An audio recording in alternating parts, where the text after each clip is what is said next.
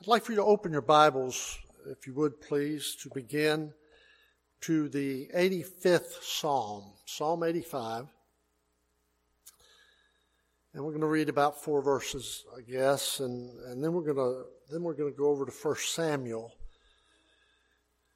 And I want to share with you a, a very specific event that took place in the life of Israel at the beginning of Samuel's uh, time with Israel. But in Psalm 85, um, uh, and we're going to begin reading in verse number four. Uh, the Bible says, Turn us, O God, of our salvation, and cause thine anger toward us to cease. Wilt thou be angry with us forever? Wilt thou, wilt thou draw out thine anger to all generations? Wilt thou not revive us again, that thy people may rejoice in thee? Show us thy mercy, O Lord, and grant us thy salvation. I will hear what the Lord, the, what God the Lord will speak, for he will speak peace unto his people and to his saints, but let them not turn again to folly. Uh, less than a month, Dr. Comfort will be here, and we will uh, begin a, a revival. And uh, that's always an exciting time. Uh, I love Dr. Comfort, and I'm looking forward to hearing him preach. And, uh, and I'm praying that the Lord will do some great things in our hearts. But I want to talk to you this, this morning about the focus of revival. What is it that we need to be thinking about as we prepare for this special meeting? Um, this passage uh, was written uh, from the heart of uh, speaking about the, the Lord's dealing with the people of Israel. Uh, and he says, Turn us, O God of our salvation, and cause thine anger toward us to cease. Wilt thou be angry with us forever? Wilt thou draw out thine anger to all generations? And then it asks this question Wilt thou not revive us again, that thy people may rejoice in thee? I think it's very clear from this that we need to remember that revival does not come from a meeting we have. Revival comes from the Lord. And, uh, and it's whether or not God chooses to meet with us, and I believe He will, and whether He chooses to speak to our heart, and then it has to do with the choices that we make. Now I want you to turn over to 1 Samuel chapter 1. 1 Samuel chapter 1. Um, most of us are very familiar with uh, the first three or four chapters of the book of 1 Samuel. Uh, the book is about the ministry of Samuel to the nation of Israel, first and second Samuel, and the events that transpired in the nation of Israel during his time on this earth. And, uh, and you know the, the, how, how the book begins. Hannah uh, did not have any children, and she wanted very badly to have a son. And she had prayed and asked the Lord to give her a son, and a son was born to Hannah. And Hannah took him, verse 24, she, when she had weaned him, she took him up with her and three bullocks and one ephah flour and a bottle of wine and brought him into the house of the Lord in Shiloh and the child was young. And uh, verse uh, verse 27, she said, For this child I prayed, and the Lord hath given me my petition, which I asked of him. Therefore have also I've lent him to the Lord. As long as he liveth, he shall be lent to the Lord. And he worshipped the Lord there.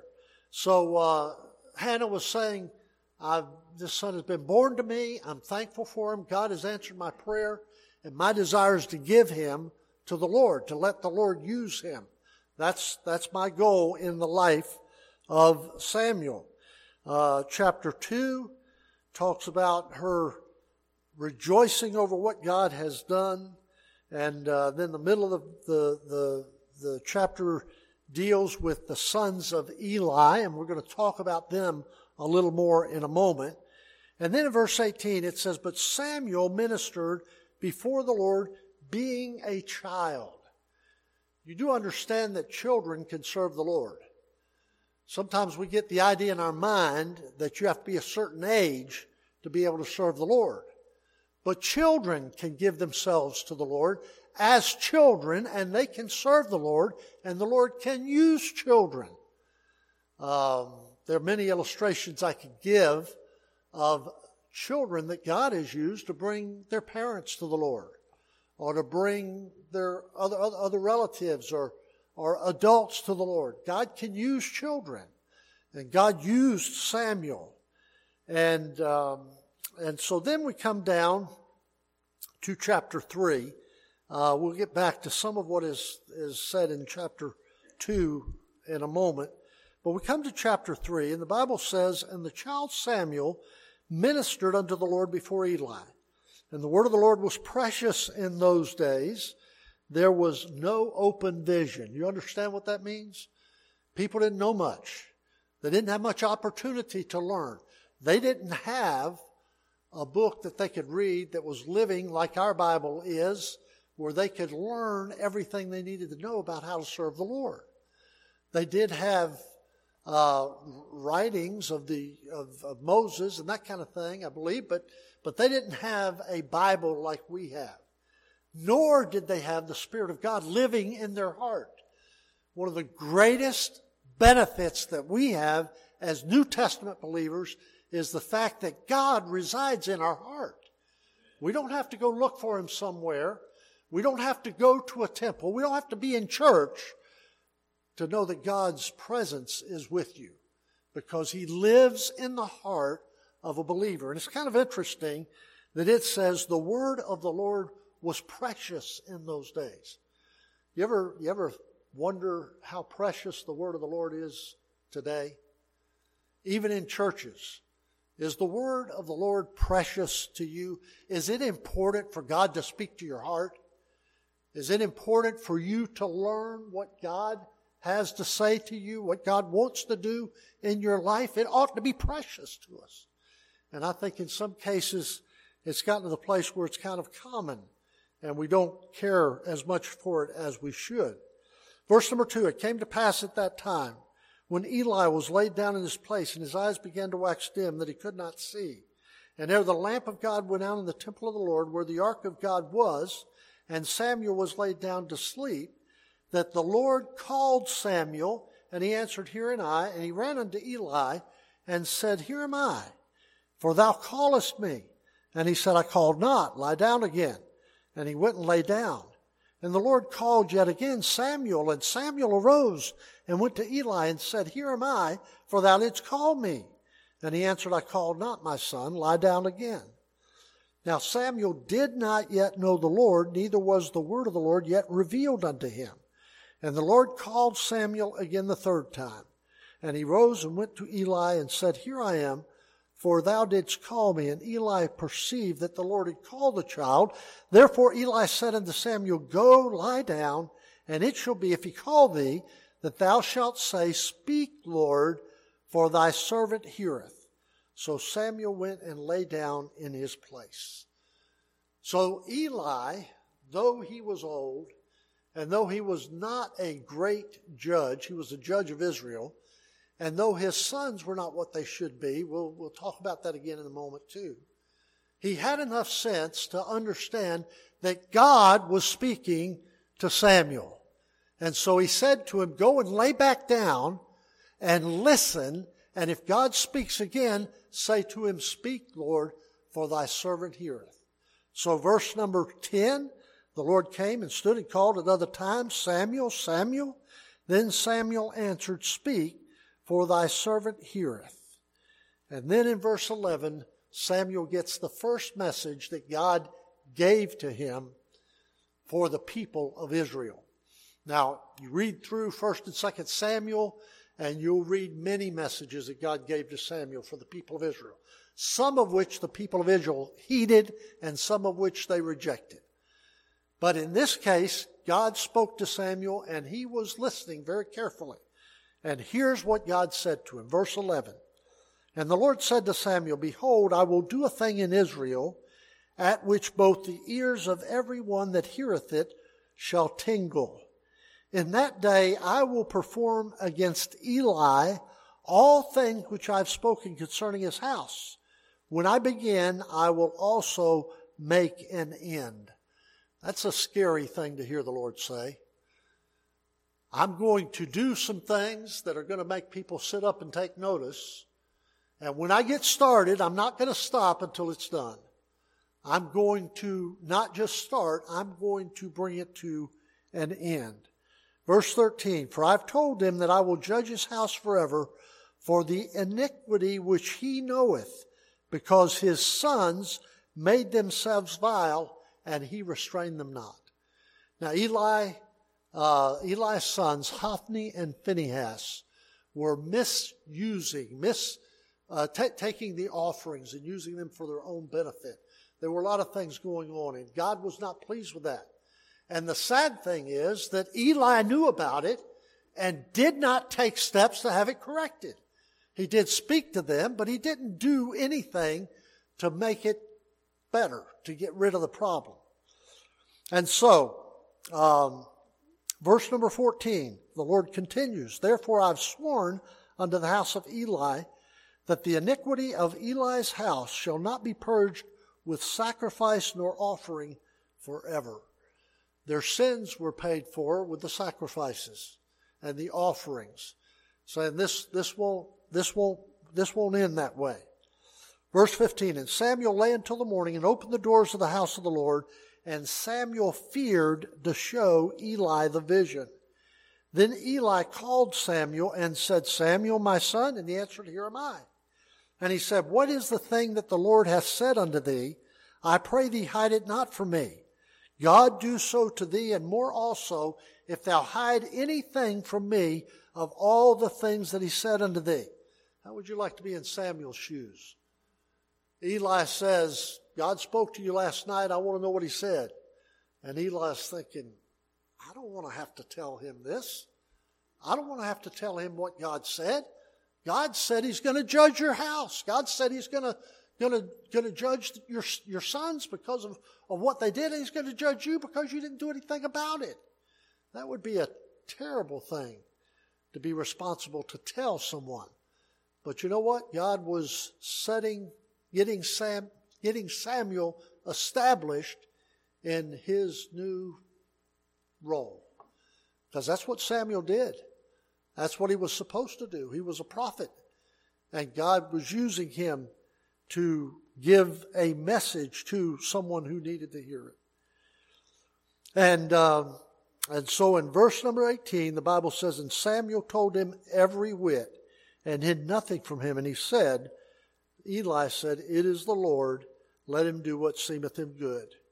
Verse 19, Samuel grew, the Lord was with him, and did let none of the words fall to the ground. And Israel from Dan even to Beersheba knew that Samuel was established to be a prophet of the Lord. And the Lord appeared again in Shiloh, for the Lord revealed himself to Samuel in Shiloh by the word of the Lord. Now, at that point in our Bibles, the chapter changes. It goes from chapter 3 to chapter 4. But the first sentence of chapter 4 actually goes with chapter 3. The chapter divisions are not inspired. They were added for, for clarification, but they, that, that, that's not a good a good place to break it. You'll see why. Verse number four, uh, verse number one of chapter four says, and the word of Samuel came to all Israel. That's it. And then the thought line changes. Because from that place until chapter 7 and verse number 3, Samuel is not mentioned again. All of this that is in between chapter 4, verse 1 and the second sentence, and chapter 7 and verse number 3 is an account of how God dealt with Israel because of Eli and his sons' sins. And that's the point of the message this morning. Notice in verse number two, verse number one of, of chapter four, we'll, we'll, we'll start with the second sentence. It says, Now Israel went out against the Philistines to battle and pitched beside Ebenezer, and the Philistines pitched in Aphek. And the Philistines put themselves in array against Israel. And when they joined battle, Israel was smitten before the Philistines, and they slew of the army in the field about 4,000 men. Now, that's the beginning to a very, very an interesting story, but a significant story in the life of Israel and how God dealt with them because of their sin. The Philistines were Israel's perpetual enemy. They fought with them over and over again. Do you have any perpetual enemies? Have you ever known anyone that you didn't particularly care for and it seemed like there was nothing you could do to make peace? And every time they came up, you know, you had, you had a battle or whatever, you know, just, just, they just, just seemed to be natural, natural enemies. Well, for us, obviously Satan is our enemy. Sin is our enemy and our flesh is our enemy. We know those three things are true. And, uh, and, uh, but, but the Philistines were, were Israel's enemy. They fought with them over and over and over again, but they weren't just Israel's enemy. They were the people that God used to chasten Israel. You ever stop to think about some of those people that we don't like or some of the situations we don't care for? Maybe God would, is using them to try to get us to, put our focus back where it needs to be. We have a tendency to spend our time focusing on that which we don't like. All of the negative stuff, the, the, the problems, people that do things that we don't like, situations we find ourselves in that we don't care for, and we would, we would prefer it be different, and we spend our time and energy focusing on those things and feeling angry or disappointed or unhappy because of what's going on.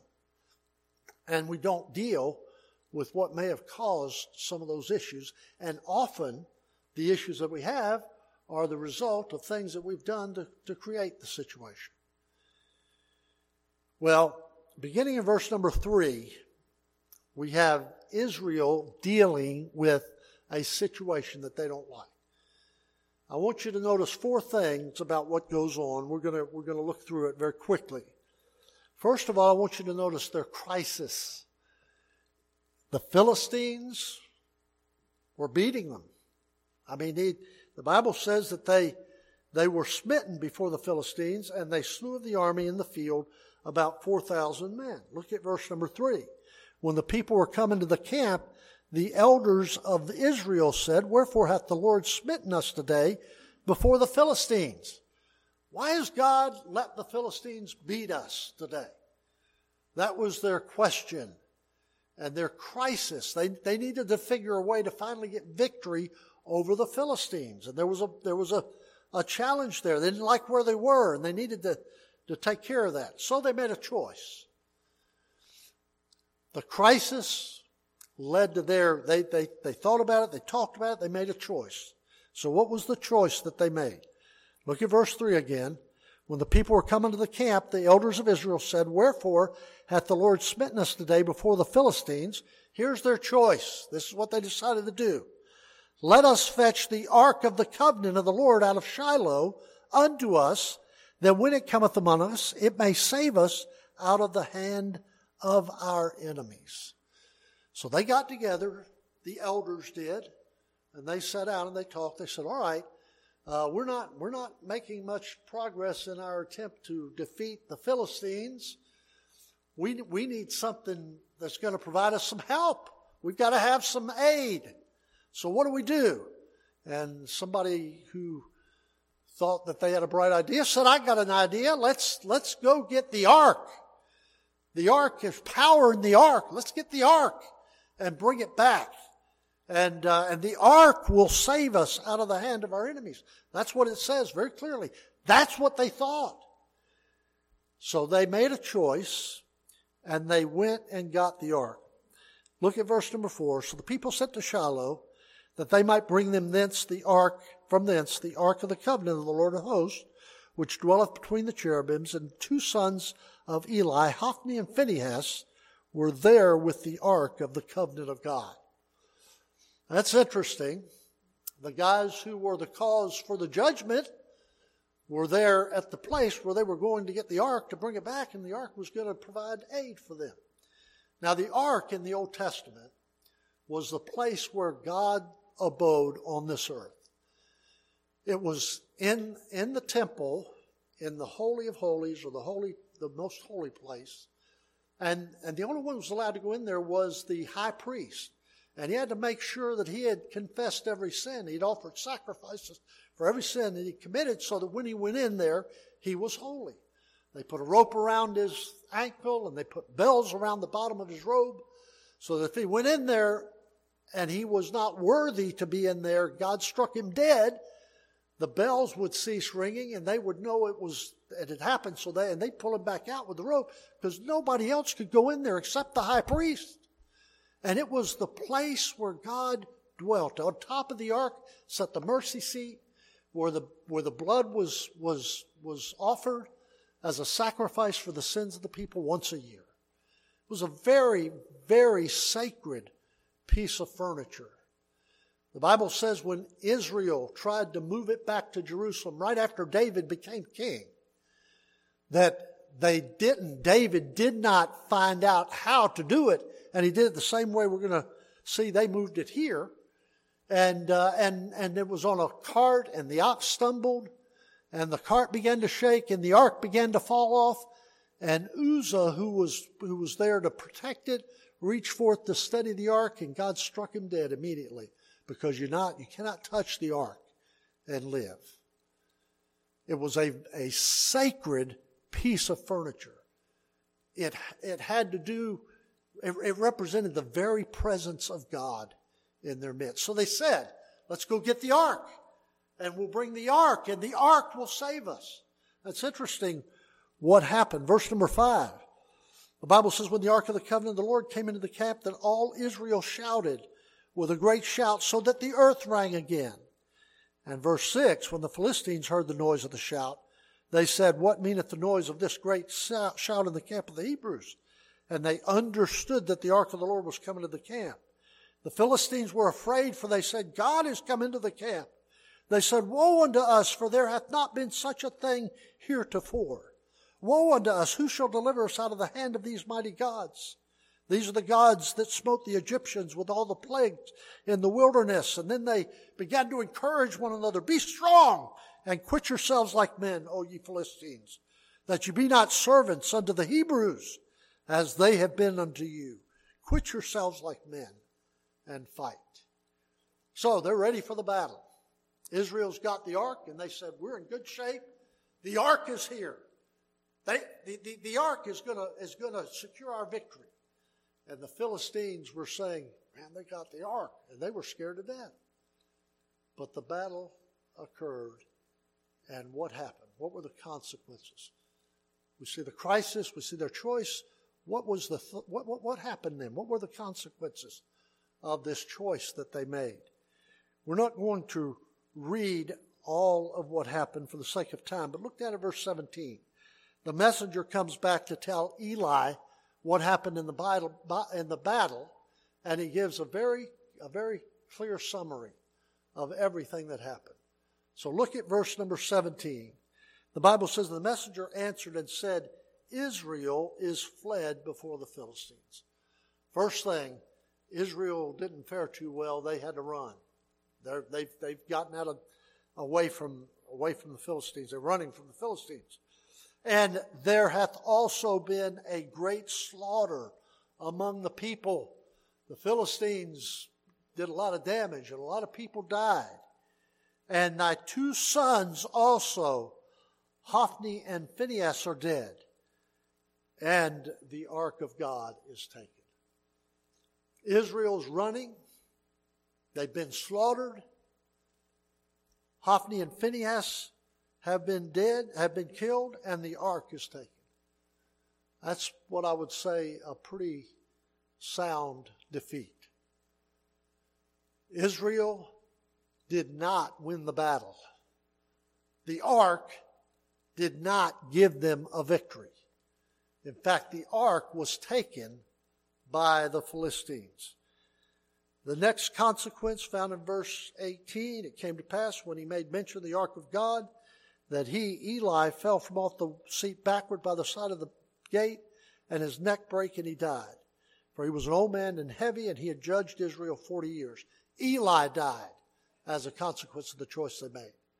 And then the final, the final nail in the defeat is found in verses 19 through 22. Eli's daughter-in-law, Phinehas' wife, was with child. She was about to have a child, and when she heard that the ark of God was taken, her father was dead, and her husband was dead, father-in-law was dead, and her husband was dead. She bowed herself and travailed, and the pains came upon her. She had a son, but when the son was born, she didn't want anything to do with it. But she named the son Ichabod, which means the glory has departed. And so the final benediction of this battle is stated very clearly in verse 22. She said, The glory is departed from Israel, for the ark of God is taken. Not the way Israel wanted it to turn out. That was not their plan. They ended up failing. And their pursuit of the ark to give them victory did not work. They ended up losing the battle, and the ark was taken. So we come to the fourth thing the crisis, the choice they made, the consequences of that choice, and what was the cause of the failure. I've got three things very quickly that I want to mention. Number one is there was a misdirected focus. When Israel lost that first battle to the Philistines, where, what, what, what was their focus? They said, got together and said, We've got to figure out a way to beat the Philistines. The Philistines are our enemy, and we've got to win the, win the victory over them. We've got, to, we've got to destroy them. That was where their focus was. It's misdirected. That's not where it should have been. Second thing, misplaced fear. When I say misplaced fear, what I mean is it wasn't there. It was, it was, it was lost somewhere. They didn't have any fear. You would think that if they're going into battle with the Philistines, and the Philistines have already beaten them one time and they're, they're facing them again, you would think that they would be maybe afraid of the Philistines or whatever, but, but the, verse number five said, when the Ark of the Covenant of the Lord came into the camp, all Israel shouted with a great shout, so that the, the so that the earth rang again. When the ark came in, they said, Oh, man, we got it now. Everything's going to be great. There's not going to be any problem. The ark is here. We've got this. We're going to win this battle. There was no fear. They went into it without any fear. The, the Philistines had more sense than the Israelites did because the Philistines were afraid. And who were the Philistines afraid of? They said the ark is coming to the camp of Israel. We haven't seen this before. You know, the God who, who Israel worships, he's the one who, who's responsible for all the plagues in Egypt. He is a powerful God. And the Bible says in verse number um, uh, verse number six, uh, it says they understood the ark was coming in the, in, in the camp. Verse seven, and the Philistines were afraid, for they said, God is coming to the camp. The problem is that God wasn't there. The ark was there, but God wasn't there. And that brings me to the third, third problem, third, third problem, third thing that caused this, this situation was, was misdirected focus, misplaced fear, and the third thing was misguided faith.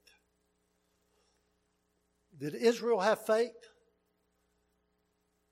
Absolutely they did. But what was their faith in? Their faith was in the ark. Now I said earlier the ark is a, was a sacred, a sacred piece of furniture. But they were not. The, the, the, there's nothing in Scripture that said that anyone was supposed to worship the ark. It doesn't say that we're supposed to, that they were supposed to assume that the ark was the source of their strength or their victory. I mentioned earlier that it's not enough to know what the Word of God says or even to have it memorized.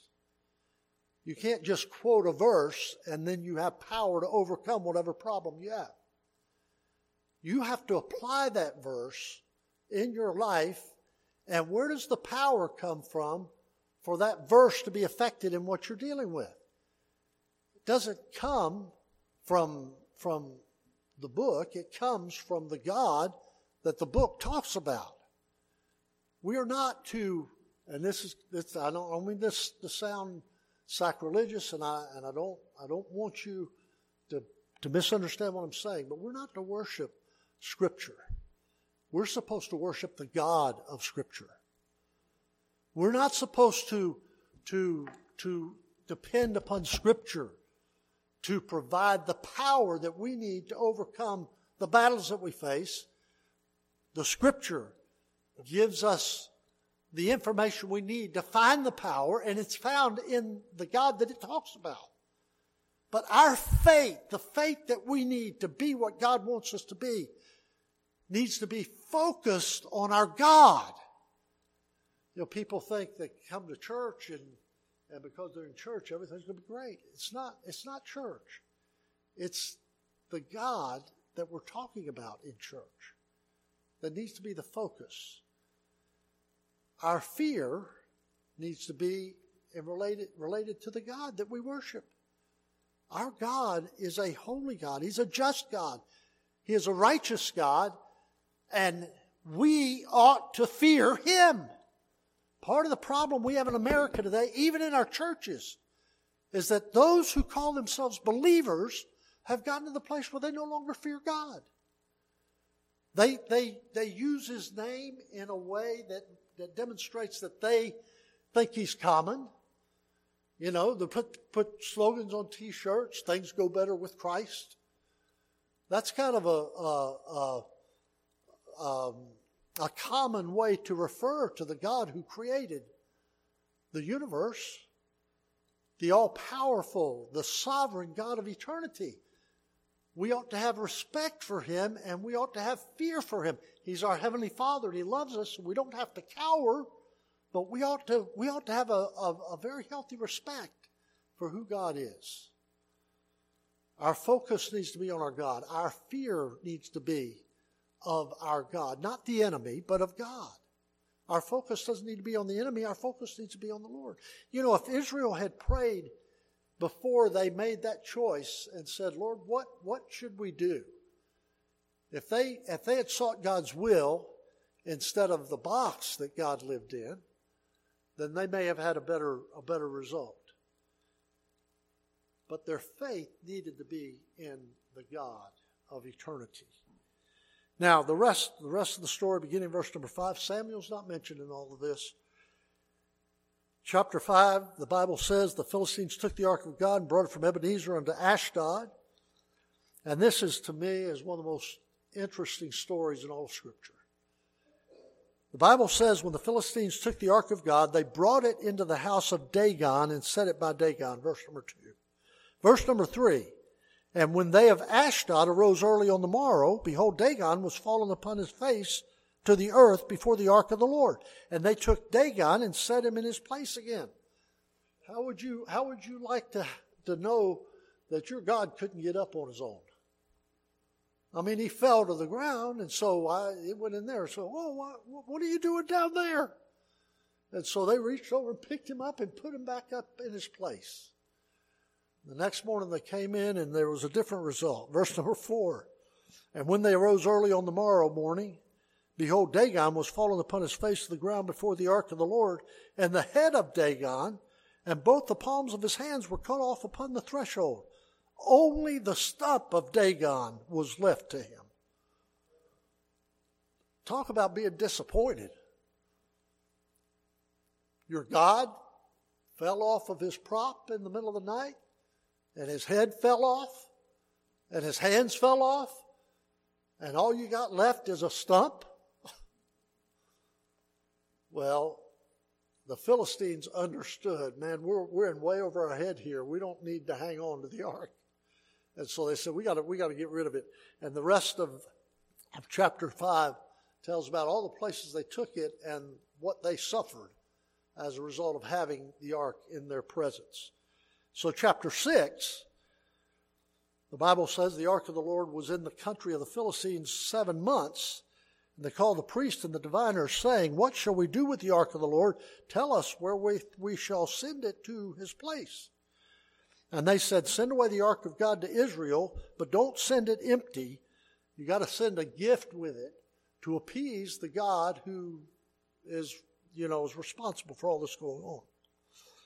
And so it, goes on, and, and they made a cart, made a new cart. They put it on the cart, and then they, they decided to try this to see if all this stuff that happened were just a coincidence or was, was this really related to the ark.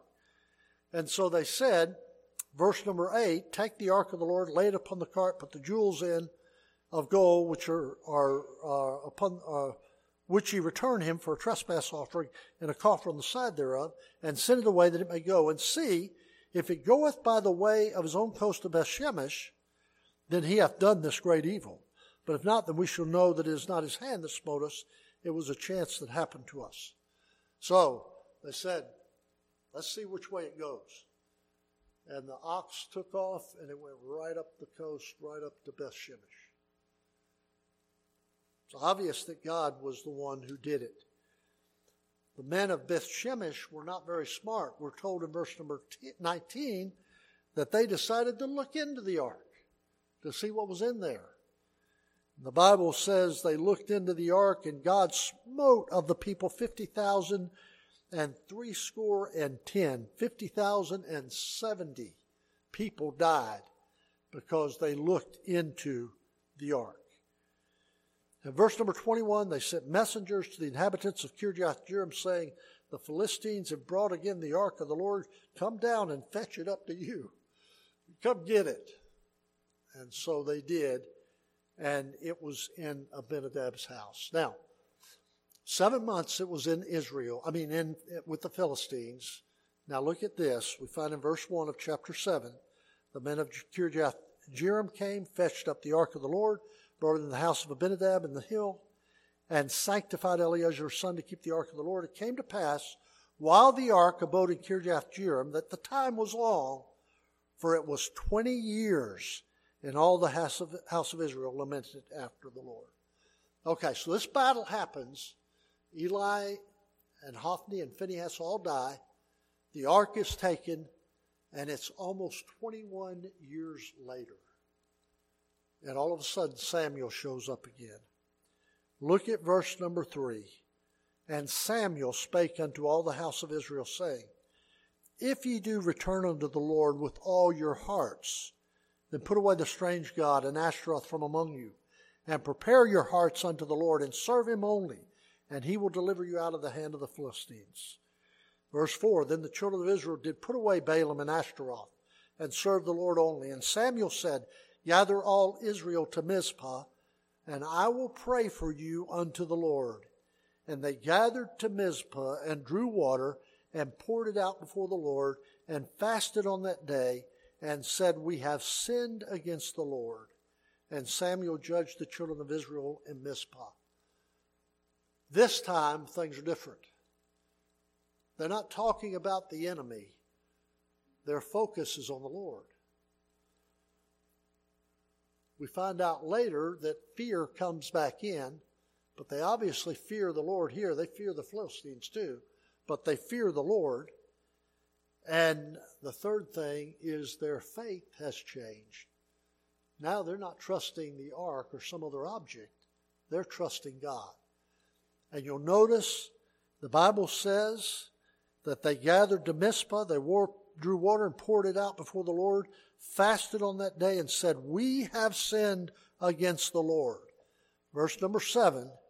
And when the Philistines heard that the children of Israel were gathered together to Mizpah, the lords of the Philistines went up against Israel. When the children of Israel heard it, they were afraid of the Philistines.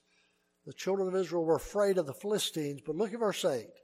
And the children of Israel said to Samuel, Cease not to cry unto the Lord our God for us that he will save us out of the hand of the Philistines. I want to remind you what they said back in verse 3 of chapter 4.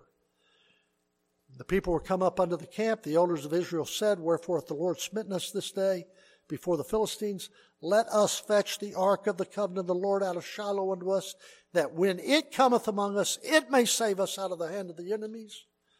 Verse 8 of chapter 7 Cease not to cry unto the Lord our God for us, that he will save us out of the hand of the Philistines. In other words, they got their, they got their thinking straight about where their help was going to come from. The Bible says, verse number 9, Samuel took a suckling lamb and offered it for a burnt offering holy unto the Lord, and Samuel cried unto the Lord for Israel, and the Lord heard him. And as Samuel was offering up the burnt offering, the Philistines drew near to battle against Israel. But the Lord thundered with a great thunder on that day upon the Philistines and discomforted them, and they were smitten before Israel. And the men of Israel went out of Mizpah and pursued the Philistines and smote them until they came unto Bethcar. And Samuel took a stone and set it between Mizpah and Shen and called the name of it Ebenezer, saying, and here it is Hitherto hath the Lord helped us. Does the Lord want to help us? Absolutely, He does. Do you need the Lord to help us? Do we need the Lord to help us? Absolutely, we do. Are we willing to keep our focus right? Keep our fear right? Keep our faith right so that God can help us? That is what the focus of revival needs to be. Focus on God, not the enemy. Let's focus on the Lord. Let's remember who He is, and let's trust Him to do the work. Because revival comes from God. It doesn't come because of the meeting. It doesn't, we, we come, we enjoy the fellowship, but that's not revival. Revival is when God does a work in our heart to change us to make us more like Him. Let's make sure our focus is right, our faith is right, and our fear is right. And God will do great things for us. Let's stand together with heads bowed and eyes closed.